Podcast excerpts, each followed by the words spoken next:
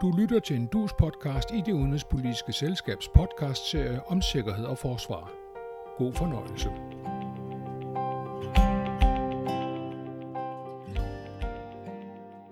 Den her podcast vil vare en time. Asien er immervæk noget af en størrelse. Asien placerer sig i stigende grad som den centrale region i verden, både hvad angår økonomi og sikkerhedspolitik. Her finder vi nogle af verdens mest dynamiske økonomier, såsom Japan, Sydkorea og Indien, og ikke mindst Kina, bare for at nævne et par stykker. De økonomier er også førende, når det gælder innovative teknologiske løsninger og viden. Men det er også i Asien, at U S A og Kina støder mest direkte sammen. U S A's position som den dominerende militære og dagsordensættende magt i regionen udfordres i dag af Kina. E U, stats- og regeringschefer får snart forelagt kommissionens bud på en europæisk Asien-strategi, og også herhjemme er arbejdet gået i gang. Regeringen har bestilt en analyse op til et nyt forsvarsforlig, og den har forfatterne, forsker Camilla Tenner Nørup Sørensen fra Forsvarsakademiet og konsulent Jesper Segelke Thomsen fra Udenrigsministeriet netop gjort færdigt. Camilla Tenner Nørup Sørensen og Jesper Thomsen taler på egne vegne og ikke på vegne af deres institution. Med er også vores faste podcaster, sikkerhedspolitisk journalist Tage Bagmand. Velkommen til jer, og velkommen til alle jer, der lytter med. Jeg er Charlotte Flint-Petersen, og jeg er direktør i Det Udenrigs Politiske Selskab. Camilla, hvorfor skal Danmark tænke Asien ind i noget, der er et forsvarsforlig, og som måske skal føre til en eller anden form for tilknytning til den europæiske Indo-Pacifik-strategi? Hvorfor er det nødvendigt, at vi begynder at tænke den vej? Det er nødvendigt, fordi at vores vigtigste øh, allierede, primært U S A, men også i, øh, i Europa, i stigende grad retter fokus øh, mod Asien, og sikkerhedspolitisk, og i stigende grad også øh, sender militært øh, øh, ud til øh, regionen. Øh, vi ser især U S A ikke placere mere af deres strategiske tyngde og deres øh, militære kapacitet øh, i Asien. Det er jo især i forhold til at håndtere et, øh, et stadig stærkere øh, økonomisk og militært øh, Kina. Men, øh, men også øh, Europa, både i, i regi af E U og de enkelte store europæiske lande, øh, retter også øh, fokus mod Asien. Øh, franskmændene har længe været derude med, med deres, den franske flåde, men også øh, Storbritannien og, øh, og Tyskland sender nu flådeenheder øh, derud. Så det, det, det, der er vores pointe, at det ikke er usandsynligt, at Danmark også i... Øh, i øh, den periode, som det næste forsvarsforlig øh, vil dække, også vil stå over for en forespørgsel fra U S A eller fra øh, europæiske partnere øh, om øh, også at bidrage øh, militært øh, i Asien. Og en anden pointe er også, at man kan sige, det har jo været en, en, en nærmest en, en fast konstant i, i dansk sikkerhedspolitik øh, siden afslutningen af den kolde krig, at vi laver ting øh, med amerikanerne. Øh, og øh, hvis vi skal gøre det fremadrettet, så er det også meget sandsynligt, at det bliver øh, i Asien, fordi det er der, som sagt, U S A ligger deres øh, militære fokus. Men amerikanerne har jo stort set udformet en Indo-Pacifik-strategi E U, øh, som vi lige hørte, øh, får præsenteret kommissionens forslag til formuleringer til sådan en strategi her i allernærmeste fremtid. Det lille Danmark, kan vi ikke bare sige, okay, dem køber vi? Jo, øh, altså det, det, det kan man godt, men man kan sige, at øh, det er vigtigt, at vi også, altså fordi det bliver ikke noget, vi bare får serveret. Øh, det er i hvert fald en af vores pointer, eller der kan i hvert fald være et, et stort behov for at, at have et eget, det vi kalder et strategisk beredskab, ikke? At man ligesom har tænkt over, at gør vi Øh, altså, hvad vælger vi at gøre i forhold til Asien? Der kan jo være forskellige muligheder. Vil vi sende en fregat med til de her øh, øh, Freedom of Navigation-operationer, som øh, amerikanerne laver i det sydkinesiske hav? Eller vil vi øh, sætte ind i forhold til at være med til at støtte kapacitetsopbygning i nogle af de sydøstasiatiske lande i forhold til at styrke deres kystvagt, så de i højere grad er i stand til at håndhæve deres suverænitet øh, i de områder, hvor de føler sig presset, særligt af den kinesiske kystvagt og den kinesiske øh, fiskemilits. Så der er sådan Nogle, altså der er nogle muligheder, ikke? Øh, øh, og de vil i forskellige grader, kan man sige, øh, være, altså kunne, ved dem vil man i forskellige grader kunne varetage de danske interesser, de europæiske interesser, øh, de interesser, man også har i at, at sikre gode forhold til, øh, til allierede, om det er europæiske allierede eller det er U S A. Så, så pointen er egentlig, at, at det er vigtigt, at vi har vores egen tænkning øh, i forhold til, hvad det er, vi vil, hvis vi skal ind og være engageret øh, øh, i Asien. Fordi det kommer med forskellige, hvad kan man sige, forskellige risici, øh, de valg, øh, som man tager. Det er jo også fordi, at øh, altså, som Charlotte sagde i starten, verdens tyngdepunkt øh, rykker mod øst. Øh, Kina er verdens næststørste økonomi. Det bliver om ti til tyve år, så bliver det verdens største økonomi. Japan er verdens tredje største. Indien verdens fjerde største. Verdens økonomiske tyngdepunkt er i, øh, er i Asien, øh, og det vil den i stigende grad være. Det er der teknologien, det er der menneskerne øh, er. Øh, og det vil sige, at politikken flytter med, øh, og det gælder selvfølgelig også sikkerhedspolitikken. Øh, og det, det der er vores øh, simple pointe, at det skal Danmark selvfølgelig også være klar til at kunne reagere på. Men øh, Jesper Thomsen, hvad er den handelspolitiske signifikans? Altså, fordi vi taler netop om det sikkerhedspolitiske, men Men i E U og i Danmark, der har vi jo også en, en enorm interesse i samhandel med, med Asien. Hvad betyder Asien og samhandel med, med blandt andet Kina for eksempel? Har vi overhovedet råd til at være, have, have det på den sikkerhedspolitiske dagsorden? Altså, det er, jo en, det er jo en del af gamet. Hvis man kigger på ude i Asien, så, så, så ser du en, en, en mærkelig konstellation, hvor mange lande de har deres vigtigste handelspartner, det er Kina, men deres øh, vigtigste sikkerhedspartner, det er U S A. Det er jo selvfølgelig en, en, en svær situation, men lige meget hvordan man vender og drejer det, så, så, så er vi selvfølgelig afhængige af, øh, af Asien. Det så vi under øh, coronakrisen, hvor... hvor øh, Øh, hvor der var, hvor man ikke kunne få mundbind og øh, det ene og det andet, fordi at det blev øh, produceret, det bliver produceret i Asien, så vi er jo stærkt afhængige af Asien. Det betyder jo så også, det er igen et argument for, at vi ligesom skal være til stede og kunne forstå, hvad det er der foregår der, sådan så at at øh, at vi kan have en en bedre idé om hvordan vi kan agere. Men Camilla, er der ikke et skisma mellem, altså både den her, altså vi har så meget samhandel, blandt andet med Kina, og så den retorik, som vi så fører over for Kina? Er det ikke et kæmpe altså dilemma, et kæmpe skisma? Men det er jo en svær, altså det er egentlig det, også vi prøver at vise, at det er, altså det bliver, det er allerede svært, og det bliver i stigende grad svært at manøvrere for de europæiske lande enkeltvis og for E U som, som helhed i forhold til den her øh, tiltagende stormagtsrivalisering mellem øh, U S A og Kina. Øh, og det vi jo ser, øh, det er, at øh, hvad kan man sige, sikkerhedspolitikken breder sig. Flere og flere områder bliver, som, som, som beskriver, sikkerhedsliggjort. Ikke? Øh, det bliver svært at, at samarbejde med Kina på en lang række områder, om det er forskning øh, nærmest, og så om det er, er kulturel udveksling, ikke? Fordi at... Øh, at U S A's øh, og Kina-forholdet er så... Altså, det, vi har jo virkelig det dårligste forhold mellem U S A og Kina siden etableringen af diplomatiske relationer i halvfjerdserne. Ikke? Det er helt fastlåst, der er ingen dialog øh, mellem de to nærmest. Så det gør jo, at, at nærmest alle områder bliver set som et sted, hvor man ikke skal lade den anden øh, få nogle fordele. Ikke? Så hele den her nulsums... tankegang, nulsumslogik har jo for alvor sat ind i forholdet mellem U S A og Kina, og derfor bliver det svært øh, for andre at manøvrere øh, i forhold til det, og det gør det især øh, i Asien, fordi Asien, som, som du er inde på i oplægget, jo er der, hvor de støder mest direkte sammen, og der, hvor Kina nu for alvor træder i karakter øh, som en, der kan udfordre U S A. Det gælder militært, som jeg er sikker på, at vi, kom, vi kommer ind på, men det gælder jo også i forhold til at sætte spillereglerne. Ikke? Altså, hvem, hvem er det, der skal være førende i at opbygge institutionerne øh, i Asien, frihandelsaftalerne, det som alle andre lande skal agere efter, øh, når de er ude i Asien. Og der begynder Kina altså for alvor at, at træde frem og udfordre U S A, og det er også et U S A, som har trådt tilbage under Trump-administrationen, trak sig ud af, af T P P, den store øh, øh, handelsaftale, som Obama-administrationen næsten havde forhandlet færdig. Ikke? Der trak øh, Trump-administrationen sig fra, Og, var, og har ikke rigtig prioriteret at møde op til forskellige møder øh, ude i Asien, om det er i ASEAN-regi eller i andre regier. Det betyder altså noget, at man møder op og viser øh, ens, øh, altså ens interesse, og en, at man stadig føler sig forpligtet i forhold til de her lande. Så, øh, s- så Kina træder frem derude og udfordrer, ikke? Øh, og det betyder også, at de regionale lande øh, i stigende grad øh, indretter sig på, øh, øh, at de skal ja, manøvrere på en sværere bane. Ikke? Øh, nu tror jeg, at de, flere af dem er en smule mere, hvad kan man sige, beroliget af den måde, som Biden-administrationen nu øh, øh, vender tilbage øh, til Asien på, øh, og, og, og i hvert fald gør, gør meget for at øh, ja, berolige øh, deres regionale allierede og partnere om, at U S A er tilbage øh, og, og tager deres... Øh, deres øh, alliancer, øh, deres forpligtelser i regionen øh, alvorligt.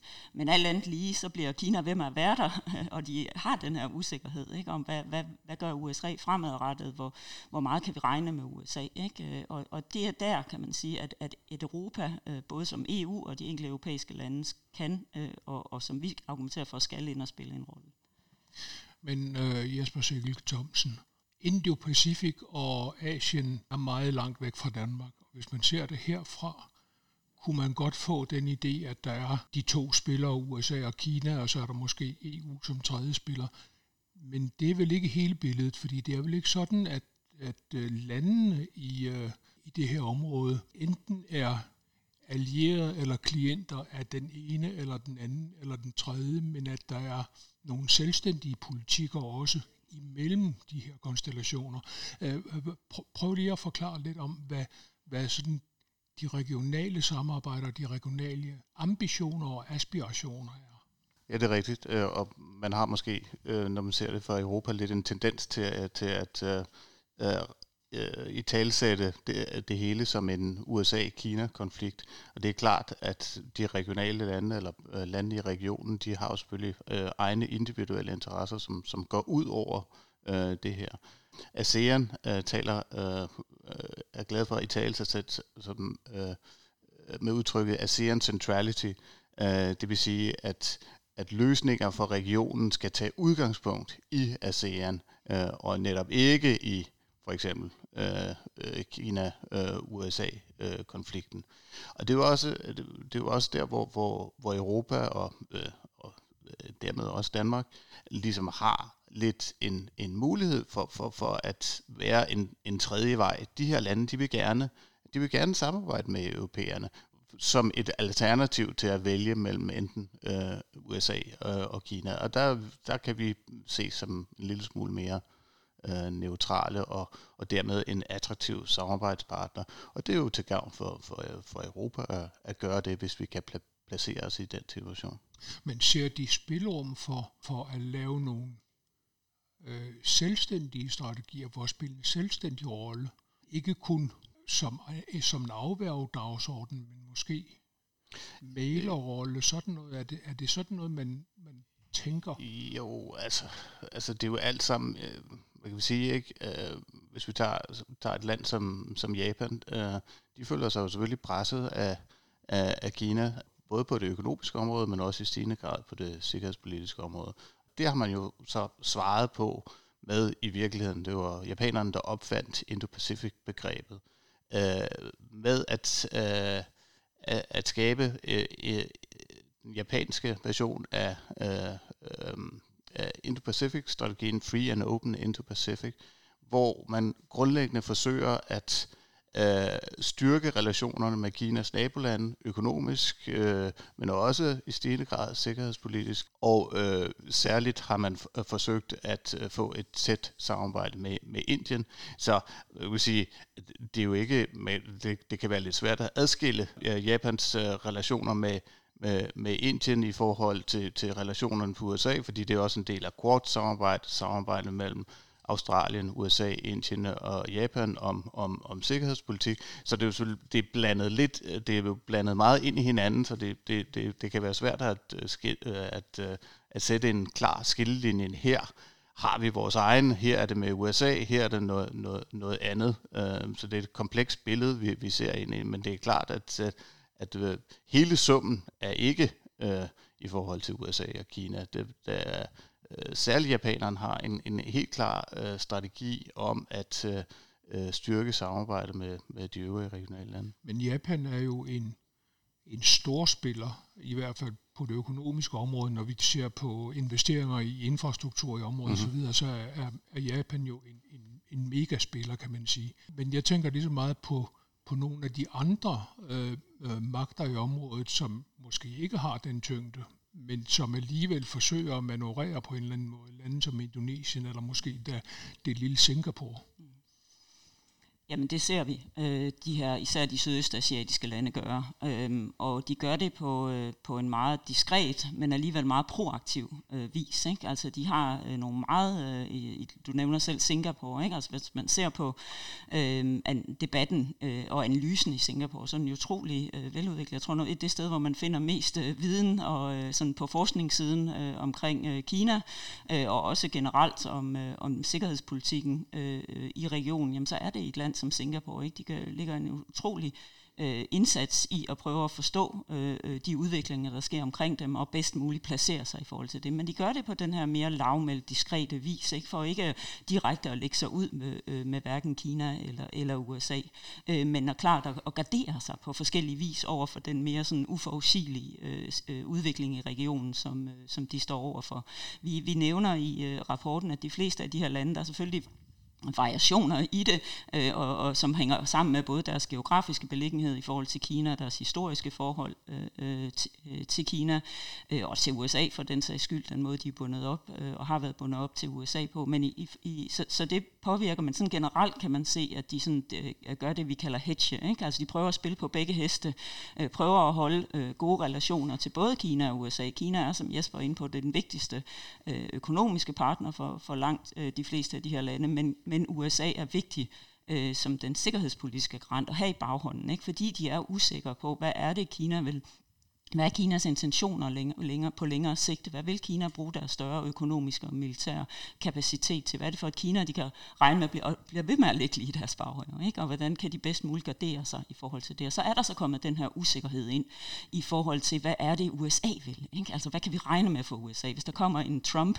øh, igen i U S A, vil de så igen trække sig, eller, eller i hvert fald køre en, en linje over for Kina, som de regionale lande ikke er, er, er ikke bliver øh, taget med på råd, øh, ikke bliver orienteret, øh, og som de ser som alt for konfrontatorisk, ikke? Som nærmest fremkokerer et mere aggressivt øh, Kina, fordi det er jo også det, de frygter, ikke? At U S A kører for hårdt på, og at de så bliver taget som gidsler i sådan en form for, for U S A-Kina-stormagtskonfrontation. Camilla, I skriver også om, at der sker en øget regionalisering. Og det er også noget, vi sådan ligesom skal tænke ind, øh, blandt andet i og med, at tres procent af alt samhandel foregår faktisk i regionen. Mm. Øh, er det også en strategi i, i virkeligheden for at modgå, øh, jamen, skal man sige? Jamen det er det bestemt, øh, øh, og det vi ser er jo, at det sker øh, mellem de regionale lande. Kina er med i, i meget af det, blandt andet den her store øh, handelsaftale, der blev indgået øh, sidste år, ikke? Øh, der er Kina med, øh, og de fleste øh, på nær Indien er, er de øvrige regionale lande også med, ikke? Øh, men der sker også en masse, der ikke, hvor Kina ikke er med, hvor U S A ikke er med, altså mellem de, de regionale lande. Hvor de netop jeg prøver at øge både deres økonomiske relationer, deres politiske, diplomatiske og deres øh, militære relationer, ikke? Netop sådan, at de kan ja, bedst muligt gardere sig, ikke? Mod, mod den her mere uforudsigelige øh, fremtid, som, øh, som de står overfor, altså undgå, at de bliver øh, afhæng, for afhængige af, af både U S A øh, og Kina. Asien er jo karakteriseret ved at være, eller har i hvert fald været karakteriseret ved at være meget dårligt integreret økonomisk, og det, det er ved at ændre sig øh, så småt. Det er stadigvæk meget, meget dårligt øh, integreret øh, politisk. Øh, der har vi kun ASEAN, som er, øh, er en, øh, eller ikke kun ASEAN, men, men det er i hvert fald øh, regionens vigtigste organisation, og det, det er stadigvæk øh, slet ikke et integrationsniveau, som tåler nogen som helst sammenligning med E U for eksempel. Så du har en, en, en, en dårlig øh, integreret region, og det kan jo også øge spændingerne, og det, det, du har simpelthen ikke, der har man ikke de konfliktværktøjer øh, til, øh, værktøjer til at håndtere konflikten, som, som vi har opbygget i Europa gennem de sidste fyrre halvtreds år.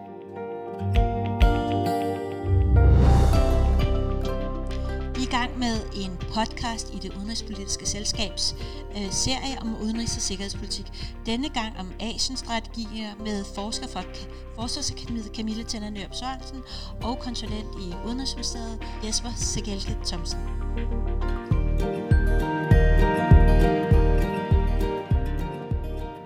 Jesper, når du siger det her med, at det er dårligt politisk integreret, men vi ser en øget økonomisk integration, mm-hmm. Hvad har det så af konsekvenser øh, for, for regionen? Altså, vi har en masse sikkerhedspolitiske brandpunkter, for eksempel øh, Taiwan-strædet, eller er, og øh, af de her områder, er det noget, vi skal regne ind i, i måden, når vi tænker på? Ja, øh, det er det bestemt. Øh, vi opregner øh, flere konflikter. Øh, det sydkinesiske hav, Taiwanstrædet, Korea-halvøen, som områder, hvor Europa potentielt kunne blive, blive trukket ind i.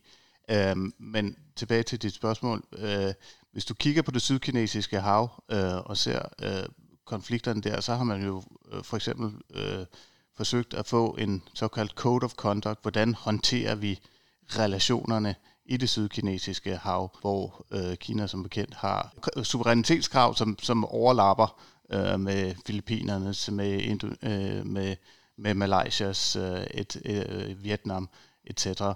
Og øh, det er ikke lykkedes, trods, jeg tror, flere årtiers øh, diskussion om, om, om det. Så øh, igen... Man har ikke ligesom du har ikke de politiske institutioner, du har ikke de politiske konfliktløsningsmekanismer, og det øger jo selvfølgelig øh, alt andet lige risikoen for at øh, at der kan komme øh, konflikter. Men det hænger også sammen med det her enorme område, vi har, vi har med at gøre, mm. ikke? Og som vi nu prøver at, at, at, at sætte ind som, som en region. Fordi det, det der jo også er øh, meget tydeligt, øh, når man sådan grundigt ser på de sikkerhedspolitiske dynamikker øh, i det her område, så er det jo, at der fortsat er tale om, sådan, hvad man kan kalde subregionale sikkerhedsdynamikker og komplekser. Øh, Sydøstasien har også deres egne, hvad kan man sige, mere interne øh, dynamikker. Der er dårlige forhold mellem forskellige af de sydøstasiatiske lande. Der er mange af dem, der og står over for indrigspolitiske udfordringer, øh, sikkerhedsudfordringer. Ikke? Øh, kigger vi på Sydasien, så er der stadig Kina, eller hvad hedder det, Indien-Pakistan-forholdet. Øh, der er andre ting, der også gør, at Sydasien øh, og de lande i Sydasien har, har rigeligt at se til. Der er Nordøstasien, har vi så konflikterne på Korea-halvøen, Taiwan-strædet og i det sydøstkinesiske hav. Så der er mange af de her mere sådan subregionale sikkerhedspolitiske øh, dynamikker, kan man sige. Det, det vi så argumenterer for, at man ser øh, i de her år, de er de her subregionale konflikter, de bliver selvfølgelig, altså subregionale, hvad kan man sige, dynamikker bliver selvfølgelig ved med at være der, men de bliver også i stigende grad bundet sammen af den, af den måde, som Kina i stigende grad kommer til at spille en rolle økonomisk især, men også militært i de forskellige subregionale øh, komplekser. Ikke? Så Kina binder det i stigende grad sammen. Kina spiller ind på den måde, Indien og Pakistan agerer over for hinanden på hele, hele den øh, tiltagende konflikt, som, som Kina har med, med Indien øh, i, deres, i deres grænsekonflikt. Kina spiller ind i Sydøstasien på en anden måde, den måde Kina også bliver til stede, øh, eller er ved at være til stede i de her landes territorialfarvande, ikke? Med, med kystvagter og den kinesiske flåde og sådan noget. Så, så det, at, at Kina nu fylder så meget, kommer også til at binde de her regionale øh, subkomplekser øh, mere sammen.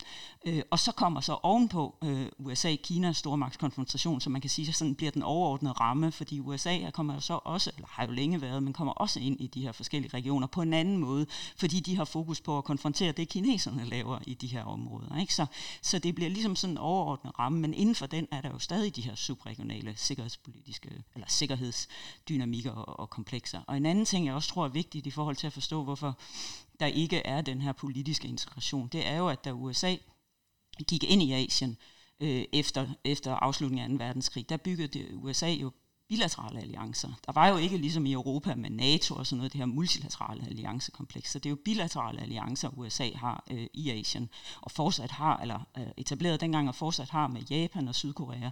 Og hvis vi lige holder der ved Japan og Sydkorea, så har de to lande jo et, et, et, et ekstremt dårligt forhold stadigvæk til hinanden, ikke? Som skyldes øh, nogle historiske, den måde, som Japan agerede på øh, i Sydkorea og i regionen som helhed øh, under, under anden verdenskrig. Ikke?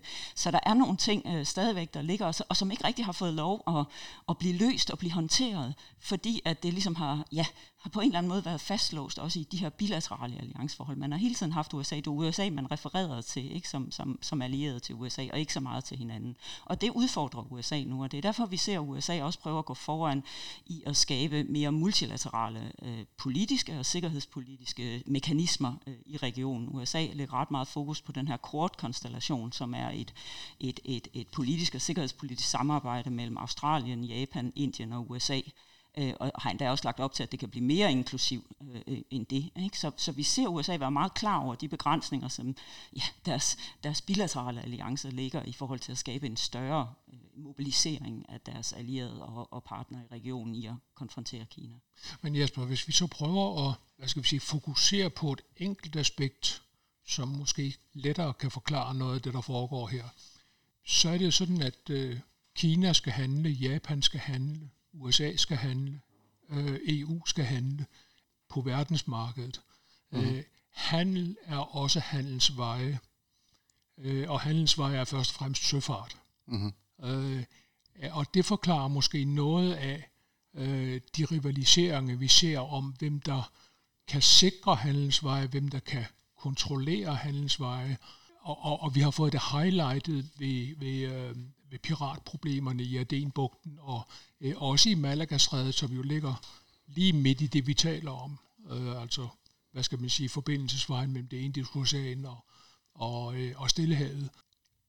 De her handelsveje er alle jo indstillet på at sikre, i hvert fald for sig selv. Mm-hmm.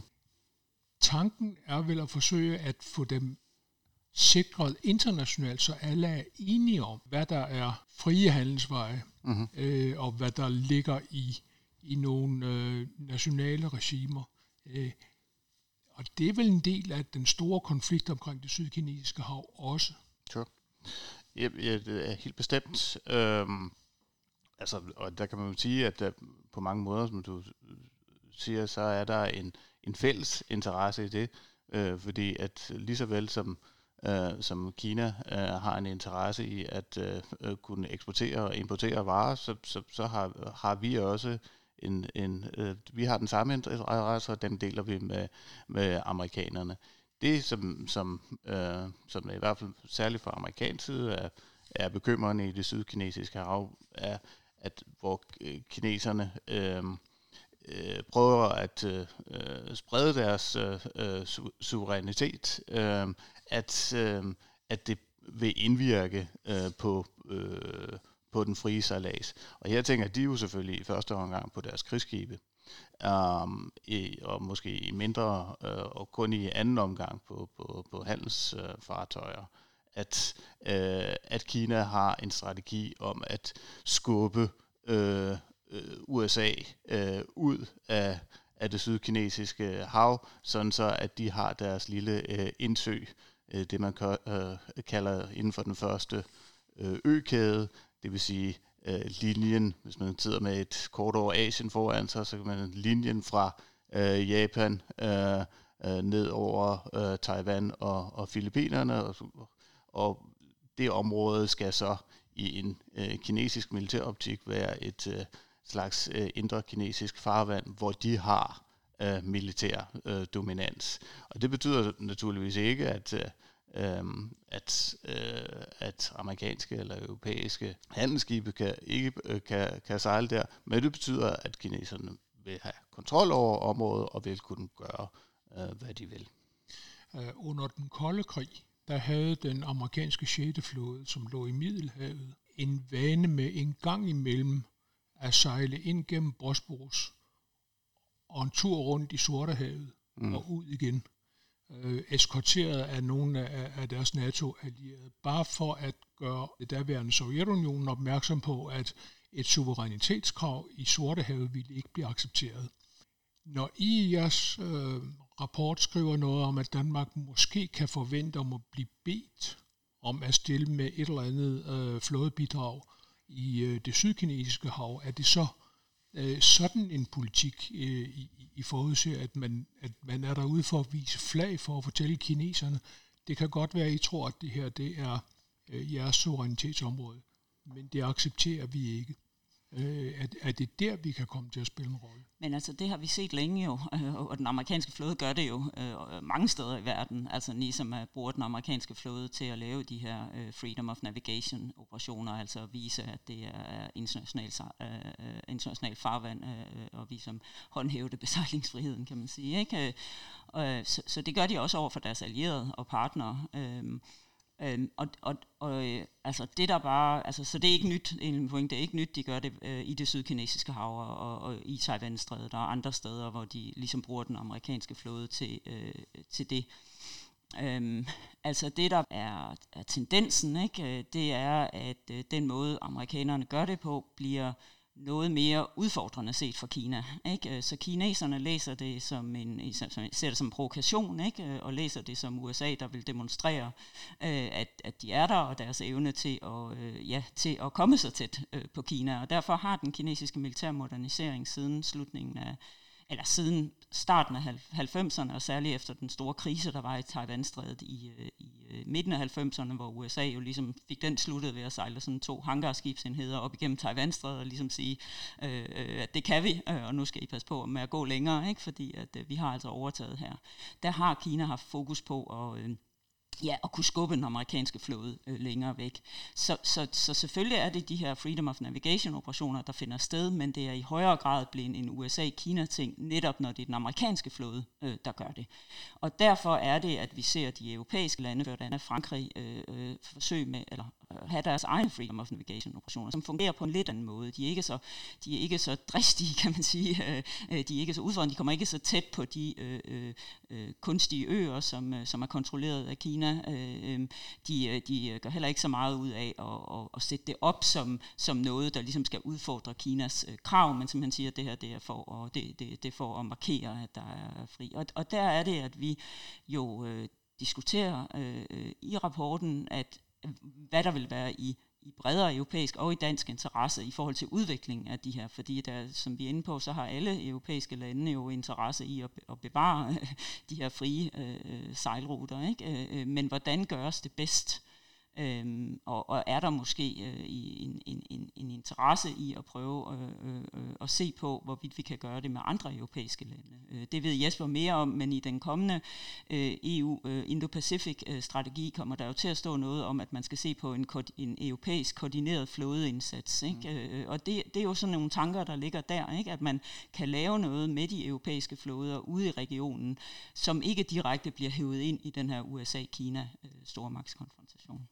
Men Camilla Sørensen, har europæerne ikke også en større legitimitet øh, i og med, at vi er øh, t- har tiltrådt øh, F N's konvention, havretskonvention, og U S A har ikke? Så vi kan bedre håndhæve de her i forhold til Kina, som jo stadigvæk i virkeligheden øh, er meget opbakende om det internationale system, om det multilaterale system. Jo, bestemt. Bestemt, men jeg tror egentlig, det kineserne har mest fokus på, er, at de ser et U S A, der jo skriver i deres nationale sikkerhedsstrategi og i deres Kina-strategi, ikke? At det primære formål, det er at inddæmme og holde Kina nede, så Kina ikke kan komme op og udfordre øh, U S A. Ikke? Øhm, og, øh, og derfor ser de nærmest alt, hvad, hvad U S A gør, særligt i Kinas nærområde, som noget, der er fjendtligt i forhold til, til Kina, noget, der er vendt imod øh, øh, Kina, ikke? Øh, og der sådan ser de trods alt stadigvæk ikke på, på, øh, på de europæiske lande og på, på E U. Øh, E U kom jo med en Kina-strategi øh, for et par år tilbage, ikke? Der netop prøvede at have sådan en mere balanceret øh, øh, tilgang til Kina, ikke? Altså Kina er både en partner, som man er nødt til at samarbejde, eller som man skal samarbejde med for at håndtere nogle af de store globale udfordringer. Kina er også en konkurrent, øh, som man skal arbejde på og øh, ja, at få mere øh, lige vilkår i forhold til at konkurrere med, men Kina er også en systemisk rival, som øh, som man skal konfrontere øh, særligt på det værdipolitiske område, ikke? Så der var sådan en mere, hvad kan man sige, øh, flere facetter i den øh, i den europæiske Kina-strategi. Det er der ikke i den amerikanske Kina-strategi. Det, det er helt klart under Trump, men det er også fortsat øh, ind under Biden. Så der kan man sige, en ting er legitimitet, men en anden er simpelthen også, at man nok har flere, altså flere strenge at spille på, ikke? Også i forhold til de regionale lande. Det er jo ikke det, der er vores pointe, fordi de regionale lande er noget bekymret over den måde, som U S A og Kinas stormagtskonfrontation udvikler sig på, og de er også noget bekymret over, hvad U S A's sådan mere hårde linje over for Kina skal føre til. Altså, hvad godt, hvor skal det ende, ikke? De er simpelthen svært ved at se, at det kan ende, uden der kommer en eller anden form for, for militær konfrontation, og det vil de jo for alt i verden undgå, ikke? Så der ser de også, øh, vil de i hvert fald se, øh, og det ser vi allerede med, med mere sådan positiv øh, på en europæisk øh, tilstedeværelse og indsats øh, i området. Så hvad skal de europæiske pejlemærker være, øh, Jesper, i forhold til nogle af de her ting, som vi ser? Altså, hvad er, hvordan skal man balancere den her, øh, altså dels vores alliance med U S A og øh, vores interesse i at have en meget mere flerfacetteret relation til Kina, for eksempel, og til regionen som sådan? Jamen, altså, vi har jo selvfølgelig... Øh både som Danmark og de fleste europæiske lande, øh, er U S A øh, den, den vigtigste øh, allieret og vil fortsat øh, være det. Øh, men som vi talte om tidligere, så, så er der jo øh, mulighed for at, øh, at arbejde bilateralt, både med, med Kina og med, med landene i regionen. Og det er måske øh, der, hvor øh, den nye Indo-Pacific-strategi, E U's nye øh, Indo-Pacific-strategi, den fokuserer jo øh, særligt på at styrke samarbejdet med, med landene i regionen.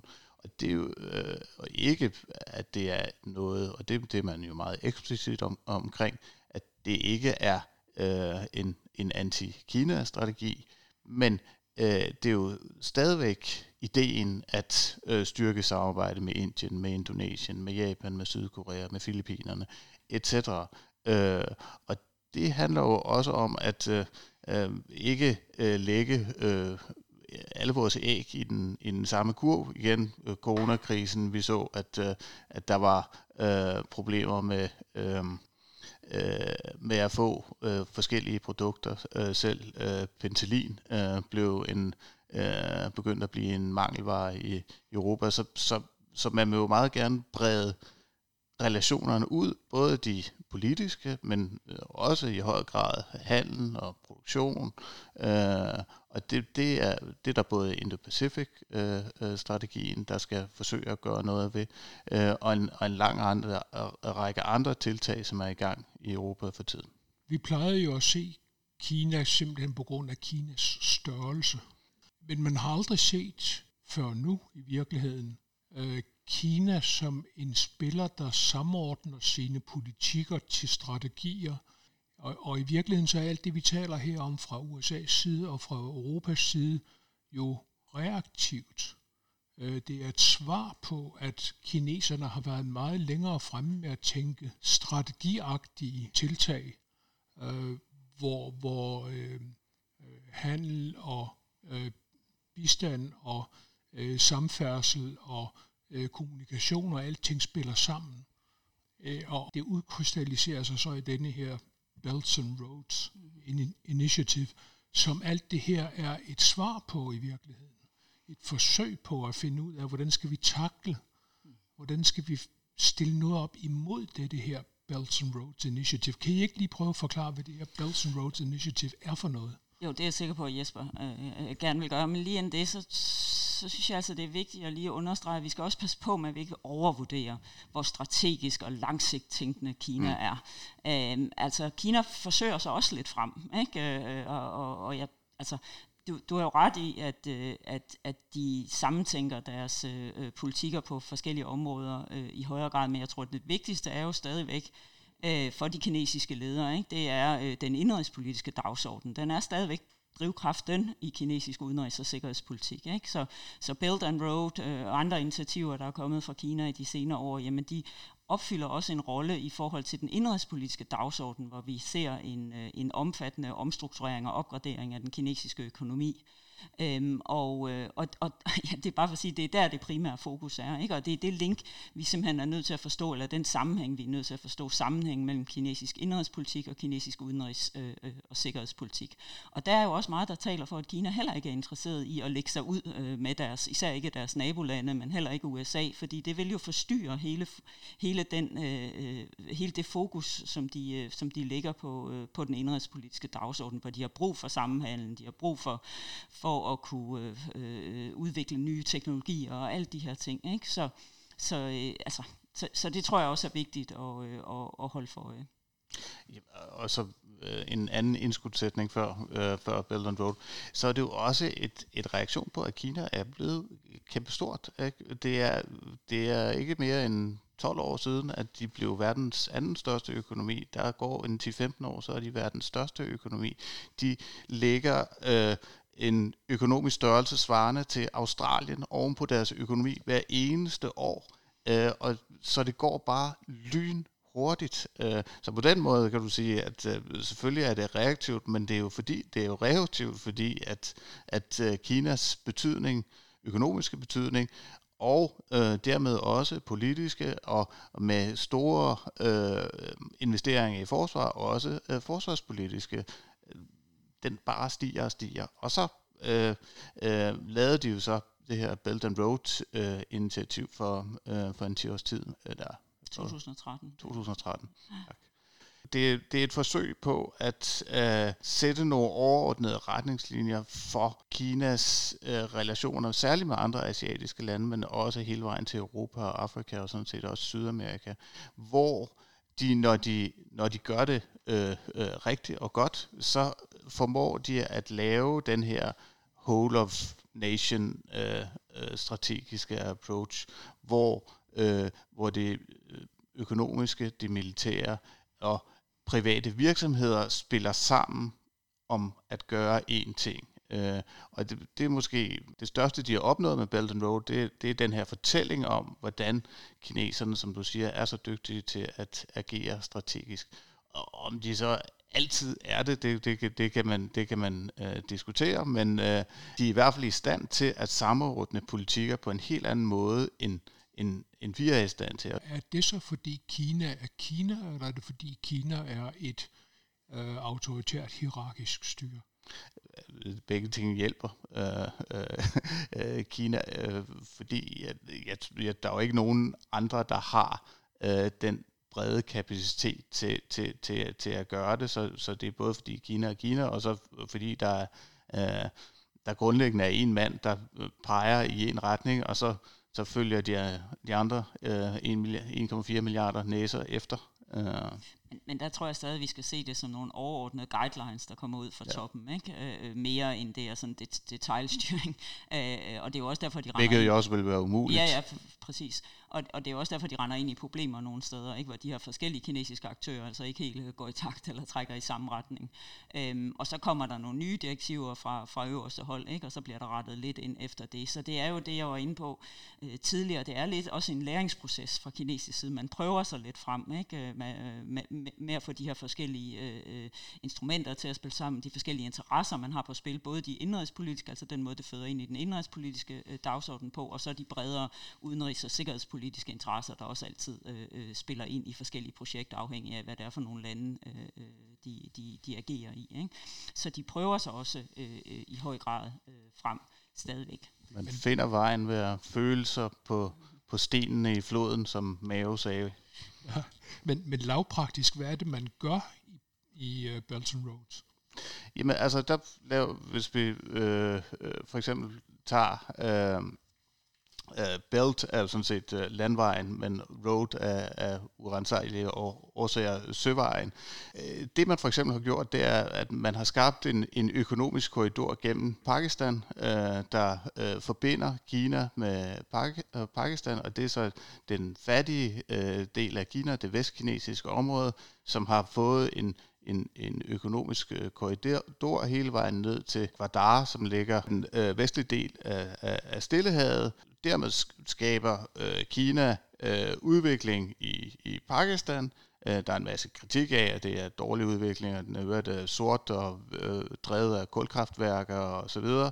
Øh, men man investerer en masse penge i Pakistan øh, til veje og jernbaner og øh, elektricitetsværker og havne osv., der gør, at, at varer og, øh, kan komme frem og tilbage øh, fra, fra Kina, og, og, og også medvirke til, at fordi det er også en del af, af, af Belt and Road, øh, det handler om at udvikle den vestlige del af Kina, det er jo primært Østkina, der, der er, øh, er udviklet og er den økonomiske motor, mens det er selvfølgelig vigtigt for, for kineserne også at udvikle den vestlige del af Kina. Og hvordan gør vi det? Vi gør det ved at skabe øh, forbindelser øh, til Europa, til, øh, til øh, hvad hedder det, det indiske øh, ocean, for vores varer, sådan så der, de kan komme frem og tilbage, og dermed øh, udvikler vi øh, den del af Kina også. Altså der ligger en grundig analyse til, til grund for, at, at som, som kom fra, fra øh, den asiatiske udviklingsbank, øh, øh, jeg tror det var to tusind og ti eller elleve eller sådan noget, der viste, at det der ligesom var hæmmende for fortsat økonomisk vækst, økonomisk dynamik i Asien, det var øh, manglen på infrastruktur, mm. ikke? Altså der kunne forbinde de forskellige landes økonomier, markeder, øh, markederne, man kunne transportere varer, mennesker, øh, hvad det nu skulle være mellem de her lande, ikke? Og der så Kina jo en mulighed for at gå ind.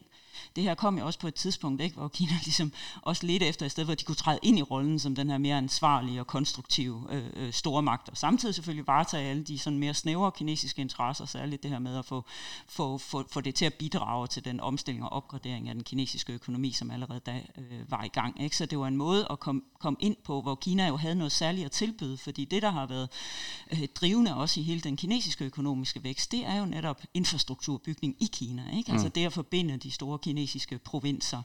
Øhm, og det var så det, man ligesom ville brede ud øh, i regionen, særligt i forhold til at knytte Kina mere op til deres, øh, til deres naboer, og dermed også konsolidere Kina som, som det økonomiske centrum øh, i, øh, i Asien. Så, øh, så, så der ligger egentlig en, en, en grundig analyse bag, ikke? At det her infrastruktur var et sted, hvor, hvor der var et behov, og også hvor Kina havde noget særligt at, øh, at tilbyde.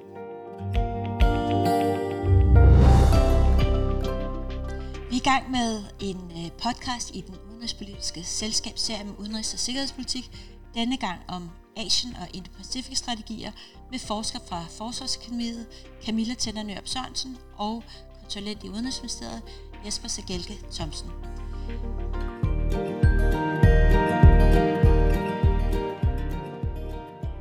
I skriver også i jeres rapport, at øh, den her, altså Kina i virkeligheden ikke bygger alliancer.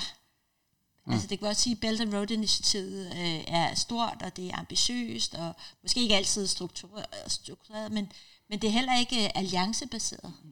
Det er sådan en kinacentrisk øh, model. Mm. Øhm, er det, en, det, det er vel en væsentlig anden måde at organisere sig på, end både Europa og U S A gør.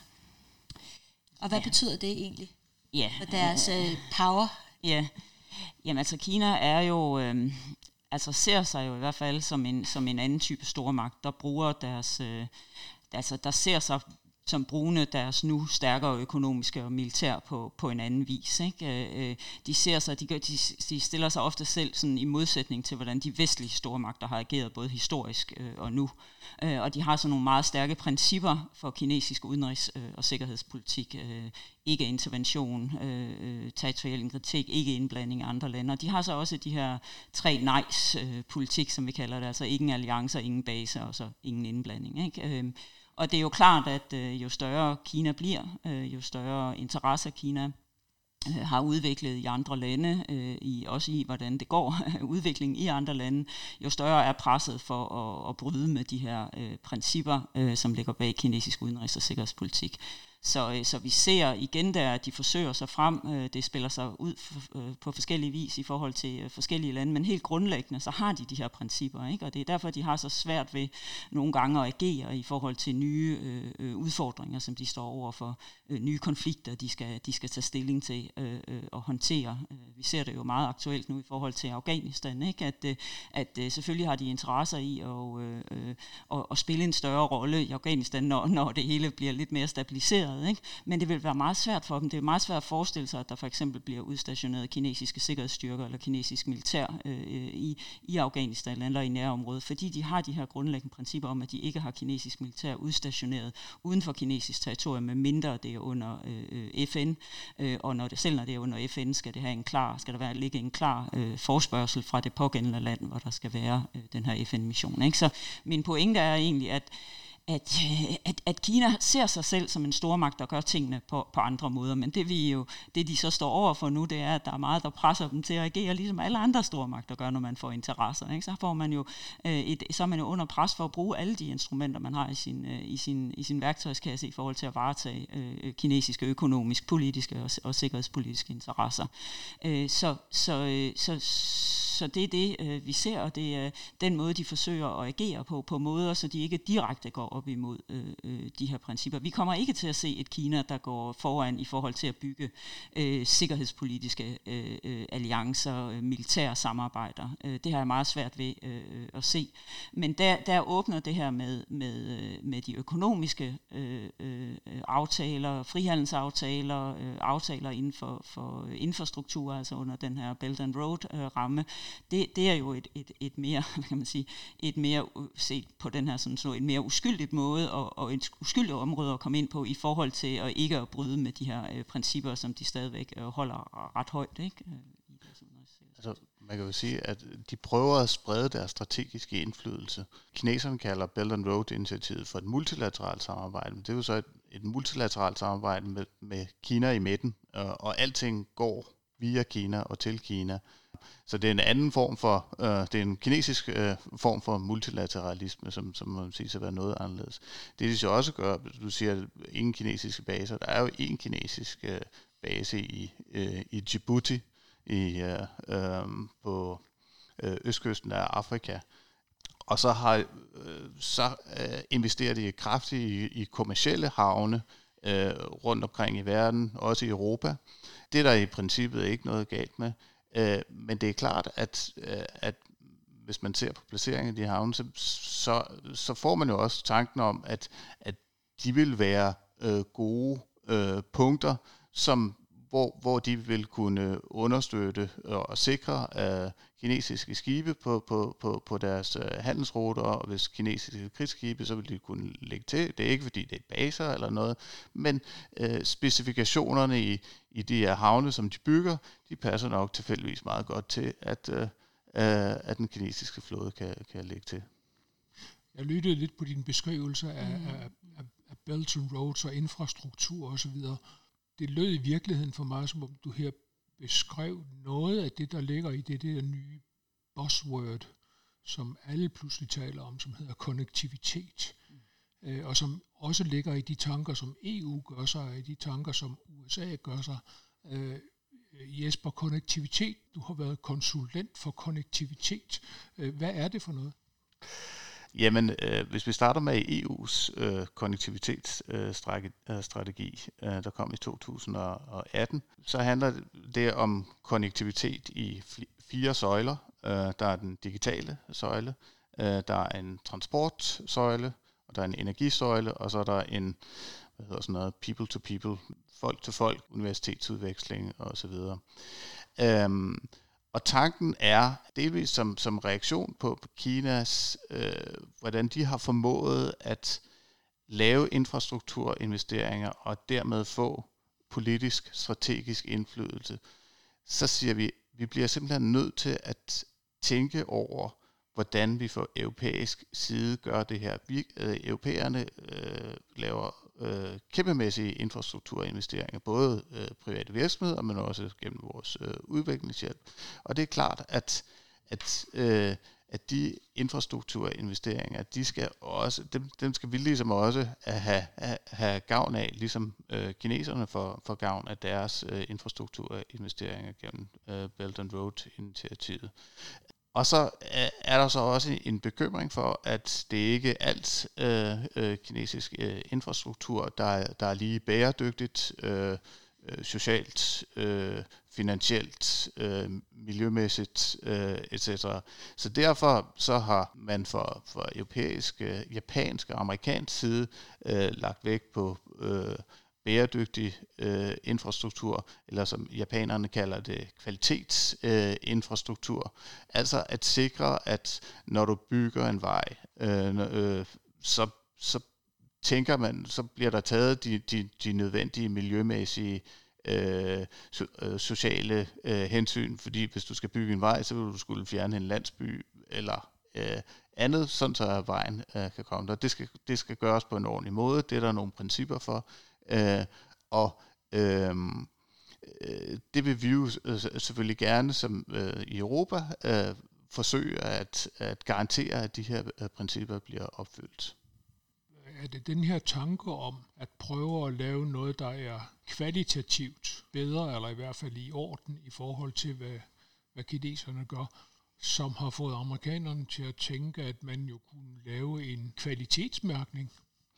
Ja, altså de, de har jo, amerikanerne har taget øh, et initiativ, der hedder Blue Dot Network, øh, som er, hvad kan man sige, en slags svanemærke øh, for, for international øh, infrastruktur. Og det, det er noget, der stadigvæk øh, diskuteres, men der er der en vis forventning om, at, øh, at systemet kommer ind, og ideen er så, at du som, øh, som, øh, som virksomhed kan blive, gå, gå ind og blive certificeret og få et... et øh, et blue dot, et blåt mærke, et svanemærke, om man vil, og så sige, okay, den her virksomhed, er, de er okay de, til at bygge en vej, og når det så bliver, skal bygges en vej i Malaysia, eller i Kenya, eller et eller andet, så kan de bruge øh, Blue Dot til ligesom at, at reklamere for det.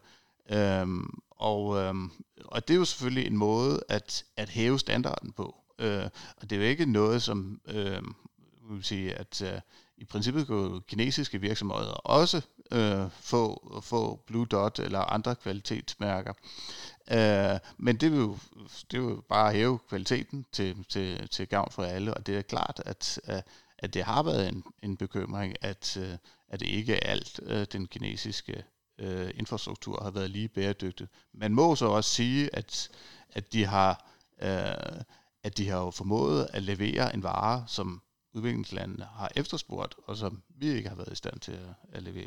Og det, og det er også en del af øh, konnektivitetsstrategien. Men det, men det er jo så også et problem, ja, måske så. Fordi og de lande, vi taler om, øh, hvis det er tredje, tredje verdenslande eller udviklingslande, øh, med, skal vi sige, ikke særligt demokratiske regeringer, vil de så overhovedet efterspørger kvalitetsprogrammer, øh, som jo i princippet er dyre i starten og længere må komme i gang, øh, for at man kan opfylde de her kvalitetskrav.